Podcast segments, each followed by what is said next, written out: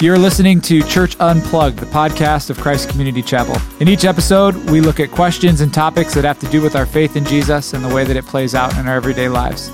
In this episode, we're going to be discussing sexuality according to the Bible, and specifically the idea of sex and the role that it plays in marriage. And so, uh, if you've struggled with the biblical sexual ethic, the idea that sex is something that is reserved for the marriage relationship only, this would be a good podcast for you to listen to. It connects directly to Jesus and everything that he has done for us. Welcome in to Church Unplugged. Welcome into Church Unplugged. I'm Jimmy Cozy, part of the leadership team here at CCC. I have with me today Stacy Donardo, who's our Executive Director of Staff and Development, Zach Weihrauch, who is our Executive Director uh, or Executive Pastor of Vision and Strategy, and then Jamie Hewitt, who leads our student and college ministry. First of all, first question, Jamie, first time on the podcast, uh, sitting in a seat that Joe Coffey normally sits in. How do you feel about that? Totally comfortable.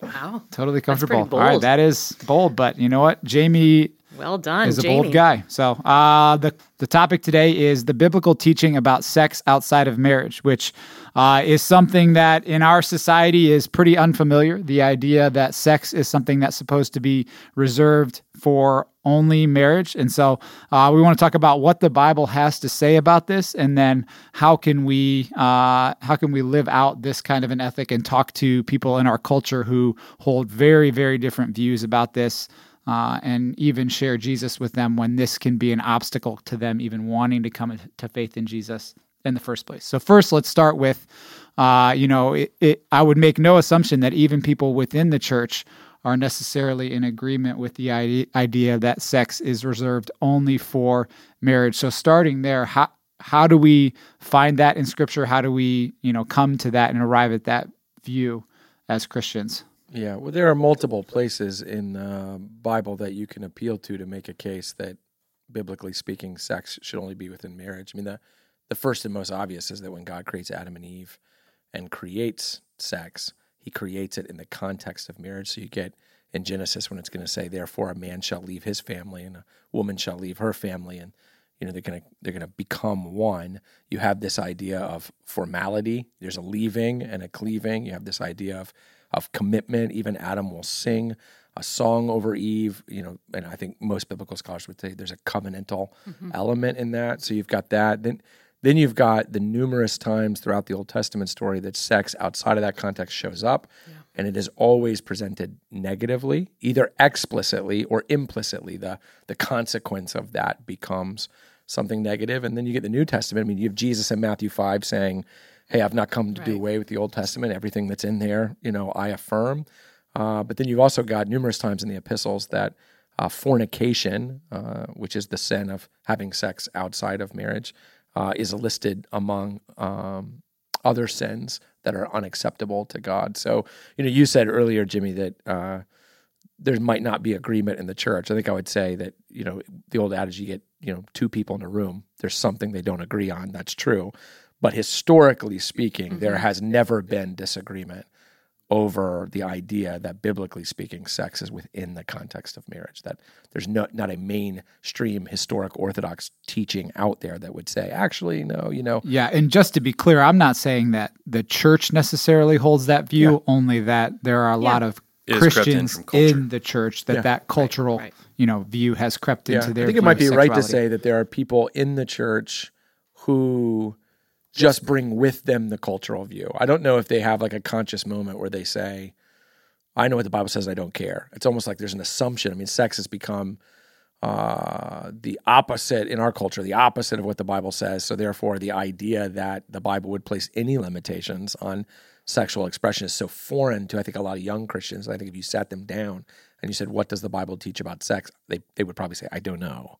And they just yeah. bring with them but here are the things that you know I believe or I have learned from culture at large. But there is no confusion over what the Bible teaches. Well, and what has, I guess I'd ask the question too, what has happened culturally? And is it just something that is talked about so much more, glorified so much more right now? Or uh, has it changed? Has the view of sex changed for those that are not Christians super significantly? I don't know. Yeah, I don't think there was ever a time. It's a good question. I don't think there was ever a time historically that sexual sin was uh, less pervasive than it is now. Mm-hmm. That's I mean, I even in the story of the Bible, there are numerous instances. I mean, you know, you get Genesis 3, Adam and Eve eat from the tree, and then a few verses later in Genesis 4, you've already got Lamech who's married two wives, right? I mean, it's like it's instant, it's sudden. In Genesis alone, there are numerous Right. instances of sexual sin. So, I mean, I, I think that sexual sin has always been around. It will always be around. I, I think, like a lot of things in culture, it can take different forms or different expressions based on a lot of factors. But I don't know that the thinking of like we are more sexually sinful today Right. Mm-hmm. than we've ever been. I don't I don't know that that's true. It you know I think the internet and and you know personal Yeah, yeah. autonomy and I decide for myself and you know I think those things are true in our culture. But sexual sin is has always been will always be a reality. Yeah, I think that there might be a sense that an idea that any expression of love is a good expression and therefore there should be no restraint, mm. and ultimately a pushback against the idea that really God would not want to restrain something like that in any way, shape, or form. So why not just be free to express that? Yeah, I think that's the big idea. Like what I was thinking about on the drive over here, recorded that really behind every biblical ethic is is the question of Genesis three: Can God be trusted? Right. I mean Yeah. that that Right. really is what it comes down to. I think the problem is when we think about biblical sexual ethic, we tend to think, okay, what does the Bible say I can do and can't do, and what's right and what's wrong, versus saying. There's actually an idea under that, and that is in Genesis 2, God makes a paradise for Adam and Eve, which includes sexual expression. It includes it in such a pure form that they're naked and without shame. Right. Right. Just a beautiful expression. In Genesis 3, the snake shows up and says, uh, You are not in paradise, you are in prison. Right. God has imprisoned you. And remember that he says, because God doesn't want you to be like him, knowing right and wrong, knowing good from evil. And in Genesis 3, what happens, Paul will say in Romans 1, is we exchange the creator for the created. We elevate ourselves. And as a result, then we begin to decide what's good and what's not good. So I think you're right, Jamie. What, what's really at stake here is the biblical sexual ethic says that God wants us to be sexually fulfilled and to flourish sexually. But he knows how to get there. Right. And I think the world says only you know how to get there for yourself. And that is the crux of the issue. Yeah. Trusting God or trusting yourself. Yeah. How would you connect this issue uh, specifically to the gospel? So, you know, I think especially when it comes to sexuality, you know, you, you think back to like purity culture and all. Yeah. It can become a very uh, rules based. Do this, don't do that. Kind of like a, you know, and then even we've done a podcast on purity culture before, but the idea that you know once a person has broken their whatever, like it it is a like they, it's hard to get back from that and, and that's been really damaging to some people and i think one of the things that especially when it comes to something where we it's so close to our hearts it's something that we are culturally it's it's so important to us. I feel like if we can figure out how does this directly connect to jesus that might be a way forward in how we think about it as christians because uh, whether you're married or not married sex outside of marriage is a temptation. Sure. so how do we connect it to the gospel? I was I was just thinking about in how Jesus interacted with those with the woman caught in adultery and the love and compassion um, and drawing her in that he did even in that moment. So I think it's it's apparent and clear that again um, the love of Jesus for you and his pursuit of those, regardless of if they have had sex outside of marriage or not, stays the same, is there and is true, and grace is extended to that. And I think that's so important too, because um, as I was driving over here, I was thinking about, man, I think so many uh, people can be riddled with even guilt and with shame because of sins and because of sex that they've had outside of marriage. And well, yeah, that's because there are ramifications, there is that one flesh nature of sex that is broken when it's outside the confines of marriage. But yet again, there is so much grace that God still extends to us through his son, Jesus. Yeah, I, mean, I think one challenge that you're hinting at is that um, sexual righteousness is not the entry point into Christianity or into heaven or into being loved by God. And that goes both ways because I think we can sometimes elevate sexual sin, mm-hmm. right? It's the worst sin. It's it, it is worse than any other sin. But we can also, and this speaks to purity culture, we can also elevate sexual righteousness. It's the best righteousness. So I think the message a lot of times to like teenagers or college students Yes. is we don't really care what you're doing as long as you're not having sex. Like if you're not having hmm. sex, you are righteous no matter what else. And I, and I think it's neither of those things, actually. Right. The gospel would say sexual sin is not any more or less damaging than any other kind of sin. Left unchecked, it will destroy your life in the way that any sin Right. will. But sexual righteousness also will not commend you to God. That, Exactly. that God doesn't love anyone on the basis of their sexual history. He, he loves us on the basis uh, of Christ. So for sure. But I think the gospel also says that a God who loves me so much, he would give his own son for me, can be trusted Yeah. to speak into my, my sex life. And again, I think that is, especially if you're teenager, if you're in your 20s and you're, and you're listening to this and you're trying to form not, not just your sexual ethic, but like what you think about the Bible, what you think about Christianity, what you think about. I just want to encourage you to say that what's at stake here is not who you sleep with. That, that, that is a symptom of a larger, what's at stake here is can you trust God? Is he for you? Does he love you? Is he out to ruin you? Or is he out to lead you to flourishing? I mean, I think that is the crux of the issue. If you say God is out to ruin you, and, and that is what you're saying, if you don't listen to him on sex, you're saying, no, no, no, listening to you will not make me happy. You are out to ruin me. Then that has ramifications for how you think about God in general, how you think about his love for you. But if he's out to cause you to flourish, that's what you believe that he loves you, well, then it follows that whatever he might say is born out of that love. And I think the gospel would say, He who did not spare his own son Yeah. can be trusted to speak into the area of sex. Yeah, I think that there's also uh, at the heart of that it may be a disconnect of understanding how sex was given as a gift in order to display God's relationship and love for his people. And when you don't see that, it becomes really challenging to even entertain a conversation. So, Jimmy, your question was how do we connect it back to the gospel? I think at the heart of that is understanding that at the foundation, sex is one of the clearest pictures that God has given mm. us that we would know his love for us and his covenant commitment to us, his faithfulness, his steadfastness. And so, you know, when you, if somebody were coming to you and saying, well, I don't understand this, why would this be withheld in some sense? It's understanding and beginning to have a conversation. Well, God wants us to know that this intimacy is also protected by an unbreakable commitment. Mm. And that that's what it was meant to represent as God's unbreakable commitment to us in some way, shape, or form, that we could see that in marriage and through sex. And therefore, for us to, you know, to enter into that without the commitment of marriage uh, is to, you know, in, in one sense, we are missing reflecting the gift that sex was meant to be. And we're also opening up the door to pain that comes from uh, un uh, committed intimacy, intimacy that doesn't have the safety net of a forever relationship behind it. Yeah, I think you're saying two massive things there. I mean, one is that at at its most fundamental, we're saying is sex is not about you. Yes. Right. It's about the glory of God. And that is, you know, it's interesting.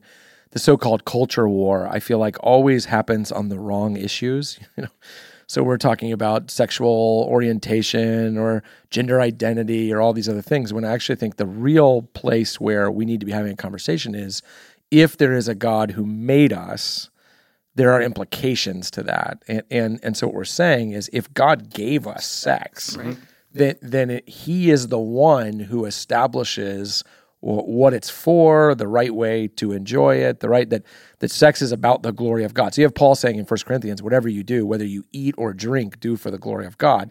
And he picks those like minimal things, eating and drinking, how much more so than whoever you sleep with, sleep to the glory of God. And and it's this idea that I am not who I say that I am.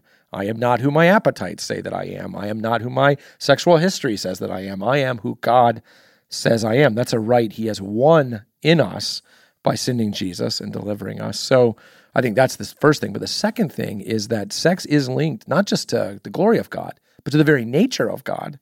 So Genesis 1, God says, Let us make man in, in our image, male and female, He created them. Then He tells them, Be fruitful and mm. multiply. So you have a God who's three and yet one. And in marriage, you have a husband and wife who are two and yet one. So it's bound up in even what we are saying about the nature of God, so that as we have a life where we might have 10, 12, 15, 3, 30, whatever sexual partners, we are actually saying something about God that, that is not true and, and not right. And, and again, it goes back to that idea that that God is at the center of sex. That is, sex is primarily doxological or or an, an element of worship. It is not fundamentally biological or fundamental fundamentally psychological or anthropological. It is about about God. That's a massive shift from Yeah. our culture. Yeah. You do not determine your appropriate sexual expression. God does. Uh, and, and I think that that's where we're all going to struggle because, like Adam and Eve in Genesis three, we want Right, autonomy, but but that is you know that is uh, at the core of the basic idea, and I think that's what people need to wrestle with. Yeah. So, uh, one question I wanted to ask because uh, as a church, we want to interact with people who don't know Jesus and we see them come to faith in Him. I know, Jamie, you, I'm sure you run into this issue all the time w- working with students and college students. And so, my question would be uh, if you're talking to somebody who's not yet a Christian and one of their objections to placing faith in Jesus is this sexual ethic, how would you navigate that conversation with them? What kind of things would you say? What would you point them to? Yeah, I'd want to try and move the conversation towards understanding the why behind it. That would be for our greatest good Right. in some sense. Uh, I think that most of the misunderstanding and the pushback often comes against the idea that this is just a no because I said so. Um, from God, and while that is true, I mean that the primary reason that we Yeah, should would be we enough. should It would be obey, enough. yeah, Right, right. absolutely. Uh, but especially as somebody who is not yet said, I, I do trust God, I think you'd want to enter into that conversation of helping them see, yes, it's for God's glory, but also it's for our good and for our greatest blessing. And so, even understanding and talking to somebody about the connection between you know, intimacy and commitment and how those two things are related to one another and how they protect and shape one another, I think that has been helpful in conversations I've had Yeah. in the past. Yeah, it's good. I, I mean, I, I would say a couple of things that are very similar to what uh, Jamie is saying. I mean, I think one times sometimes uh, we ask really hard questions of Christianity. We should, but we don't ask the same questions of our own worldview or of the culture. So I think what I would start with is, well, well, let me ask how good do you actually think our culture is at at sex? Right. So I can give you a couple of examples of this. So the idea that you know what makes you happy sexually, what's important is that you're happy, right? Okay, no one really believes that. So, you know, when a wife goes home, doesn't have to be a Christian wife. When she goes home and she discovers her husband is looking at pornography, right? She does not say to him, "Well, if that's what makes you happy, if that's what, you know, she says, "What are you doing?" This is she's limiting his happiness because she understands we exist in in a in a kind of relational economy Right. and your Yeah. happiness cannot bring about my insecurity and my you know my uh, self-loathing and whatever so this is not okay you know lots of young people listening to this have struggled through growing up in a family in which mom and dad are divorced maybe possibly because mom or dad decided they wanted to sleep with someone else. Do you look back on that and go well whatever makes dad happy whatever makes mom happy or do you say wait a Right. minute. Your sexual happiness so called destroyed our marriage your mm-hmm. our family and maybe even my life right? So you would say there's an example where you'd say actually the exploration or pursuit of one person's sexual happiness actually led to the destruction of people and here's the point i think the the modern sexual ethic is anything is okay as long as it doesn't hurt anyone the problem with that is it presupposes sovereignty. It presupposes that we know the ripple effect of our actions. So I've said this before, but when you're looking at pornography, for example, you don't know if the minute the camera went off, those people weren't put in a cage, weren't strung out on drugs, that they hadn't been kidnapped and trafficked. And you know those things happen.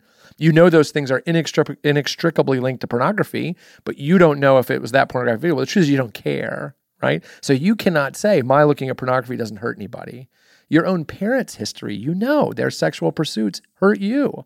So it's not true that even if you said sex that hurt it, it- all sex is okay except for what hurts people. Even if I buy that, Yeah. I would have to say what's necessary for that to be true is someone who can see the ripple effects of all actions and stand back and go, this expression of sex will not hurt anyone. And the only person who could ever do that is God. And that's the point. God, who is sovereign, wants us to be sexually healthy and sexually happy in a way that doesn't hurt anyone. He just knows how to get there. But but I'll, I'll add this. Know, the current sexual ethic is I know what makes me happy. So what you get in a sexual relationship of any kind is is two people who show up to the sexual act saying, I'm here to make myself happy. Right? Person A, I'm here to make myself happy. Person B, I'm here to make myself happy. So you get two selfish people looking out for themselves. Okay? That is inevitably not going to go well. The biblical sexual ethic is actually, I'm here for the glory of God and for your good. So you get person A saying, I'm here for you, person B saying, I'm here for you. You get two people, nobody's selfish, and everybody's looked out for and everybody's taken care of. So there's no way you're going to argue to me the first one is more beautiful or more mm-hmm. picturesque than the second one. Now, I understand we're sinners, we don't always get the full expression, but m- my thing would be ask some tough questions of our culture Yeah. and its view of sex. point. And is it actually working? Have you actually experienced that it's working? I, I think if we're all honest, the answer will be no. And most people asking that question or pushing back against it who have any personal experience in this world almost invariably will have some hurt and pain Yep, associated with it. Yeah. And so I think as you enter into that conversation, you know, with humility and a desire to listen, there's even an opportunity of asking the question, well, do you think that that what you experienced is that the way that you think it Right. was designed to be? Is that the way it's supposed to be? Might there be something, you know, better? Actually, what we would say is the way that God designed it to Absolutely, be is Yeah. is the way that it was it ought to be and is better. Yeah, and I think I would just say two things, uh, maybe in way of conclusion. The first one would be that's why this conversation uh, is a shameless plug for sharing Jesus. If you haven't taken that class yet, but this is why this conversation is actually a worldview conversation, not a proof text conversation. It's not about turning to a verse where Paul wrote, "Fornicators will never see the kingdom of God." Okay, that's true. That's true, but that is not going to change anyone's No. heart or mind. Instead, having a conversation about what is broken in this world sexually and what is actually the hope of how we're going to put it back together. The gospel has better answers for that than anyone else. I'm confident of that. So, but then the second thing, and Jimmy, I've heard you say this, is if you want to, if you're listening, to this, you're not a Christian, if you want to consider the truth and value of Christianity, start with Jesus, don't start with sex That's what I was thinking too. right? Yeah, start with Jesus. don't start with sex. So if Jesus Christ is the Son of God who lived in your place and died in your place and rose from the dead, then whatever he says about sex, you should be with him, right? You should go with him. If he isn't that, then who cares what he said about sex? So I understand the Bible says some hard things about sex. Um, but I'll just say this, and I think this is a good challenge. All of us know that the absolute last person we ought to listen to about sex is ourselves because all of us have stories where we have made a mess of our own lives sexually, which means we need to find someone who knows more than we do about this very important topic. And that someone is not only available to you, but has proven he loves you so much he sent his own son to die for you. He knows, he loves you, and you can trust him. Start there, and only then would I worry about what he says about sex. You've been listening to Church Unplugged, the podcast of Christ Community Chapel. In each episode, we're going to look at topics and questions that are related to our faith in Jesus and to the way that it plays out in everyday life. We want your feedback. We want your suggestions. If you've got ideas or questions that you'd like to hear answered on the show, you can email us at churchunplugged at ccchapel.com. We would love to hear from you. Thanks for listening.